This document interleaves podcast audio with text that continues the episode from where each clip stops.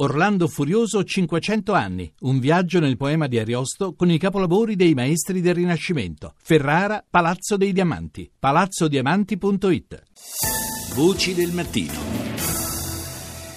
Quante volte abbiamo visto in televisione il gruppo dei ciclisti del Giro d'Italia in passato eh, eh, attraversare eh, zone agricole del nostro paese, passando in mezzo a campi di grano, un'immagine che si è fatta nel tempo sempre più rara, perché il, il grano eh, non è più quella eh, coltura fondamentale nel, nel panorama agricolo italiano. Ne parliamo con il professore Gianluca Brunori, docente di Food Policy all'Università di Pisa. Buongiorno.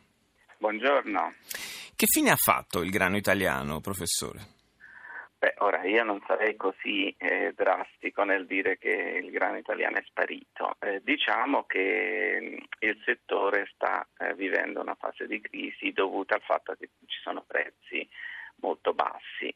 noi siamo in un mercato europeo e abbiamo anche l'apertura a mercati mondiali e siamo mm, deficitari nella produzione di grano anche perché eh, noi esportiamo pasta, quindi eh, il, la, la, il, grano che ci serve per fare la pasta eh, in realtà eh, non è sufficiente ai nostri fabbisogni.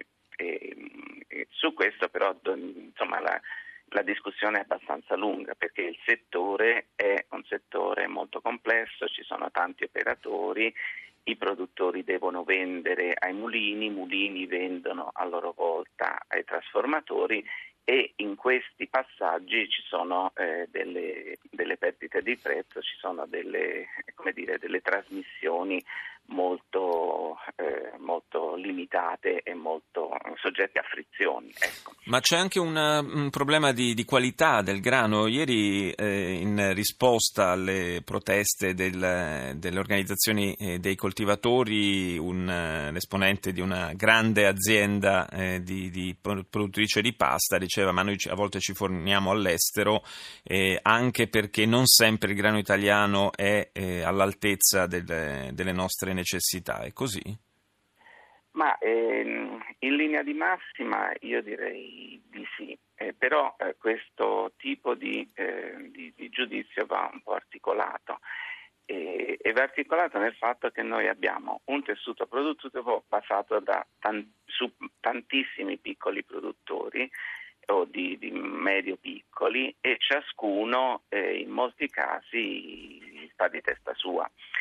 A noi quello che manca è un coordinamento della filiera, ci sono delle iniziative interessanti da questo punto di vista, eh, cioè con dei contratti eh, fatti tra eh, i mulini e i pastifici o i, comunque i trasformatori e questi normalmente servono a stabilizzare in che modo lavorano questi contratti. Sostanzialmente si dice io ti pago un prezzo minimo eh, garantito, però tu mi devi eh, fornire un grano che abbia certe caratteristiche. Ora per la pasta soprattutto deve avere un minimo contenuto di proteine, deve essere esente da eh, una serie di micotossine che sono dei, dei funghi che, eh, che, che danneggiano il prodotto questo normalmente eh, lì dove questi contratti sono stati applicati eh, ha funzionato oggettivamente perché gli agricoltori vedono una prospettiva più stabile e allora adottano tecniche di produzione di un certo tipo. Eh, laddove non funzionano queste cose abbiamo un mercato libero e questo mercato libero evidentemente è soggetto alle influenze eh, delle congiunture eh, temporali, per cui. Abbiamo in questa fase una certa abbondanza sui mercati mondiali e il prezzo tende a diminuire. Quindi eh, io eh, scusi. Prego, prego, no, no, finisca.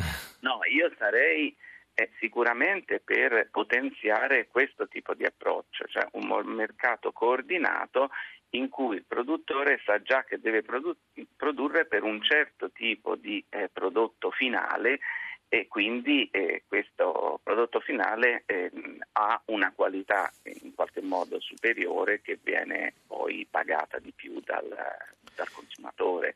Anche, questo... anche, professore, anche nel settore della pasta si, si ripropone un, un tema che, che, vediamo e abbiamo trattato anche in altri eh, settori eh, alimentari, cioè mh, quello della eh, della provenienza della materia prima. E noi in realtà quando compriamo un pacco di pasta non abbiamo la più pallida idea di quale sia la provenienza del grano con cui è fatta.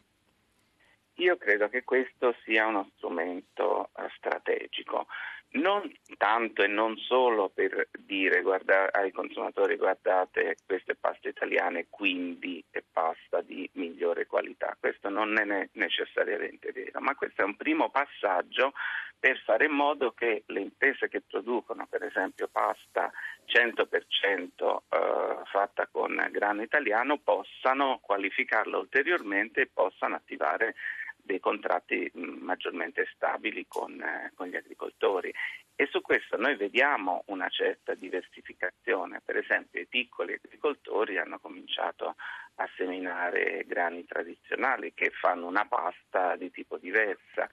Eh, però ecco, dobbiamo anche avere la consapevolezza che eh, il concetto di qualità eh, si va eh, in qualche modo evolvendo, per cui non è eh, necessaria, necessariamente eh, la pasta con altissimo contenuto di glutine che è quella mh, di migliore qualità. Noi abbiamo grani biologici, per esempio, che hanno minore contenuto di proteine, ma sono apprezzati moltissimo dai consumatori per eh, altri motivi, per il fatto di essere coltivati senza fertilizzanti chimici o senza pesticidi. Quindi il mercato si va molto diversificando, certo. eh, le imprese eh, con questa opportunità di produrre con grano italiano e quindi in qualche modo certificare che la pasta è fatta con grano italiano potranno differenziarsi sul mercato e, e, magari anche sfruttare il, il, fascino che il Made in Italy continua a esercitare all'estero, eh, soprattutto nel, nel, settore dell'alimentazione. Quando parliamo di alimentazione in Italia, insomma, la pasta gioca eh, ancora un ruolo davvero di primo piano. Grazie al professor Gianluca Brunori. Ora la linea eh, va al GR1 delle 7 condotto da Luana Cremasco. Noi ci sentiamo intorno alle 7.37. A più tardi.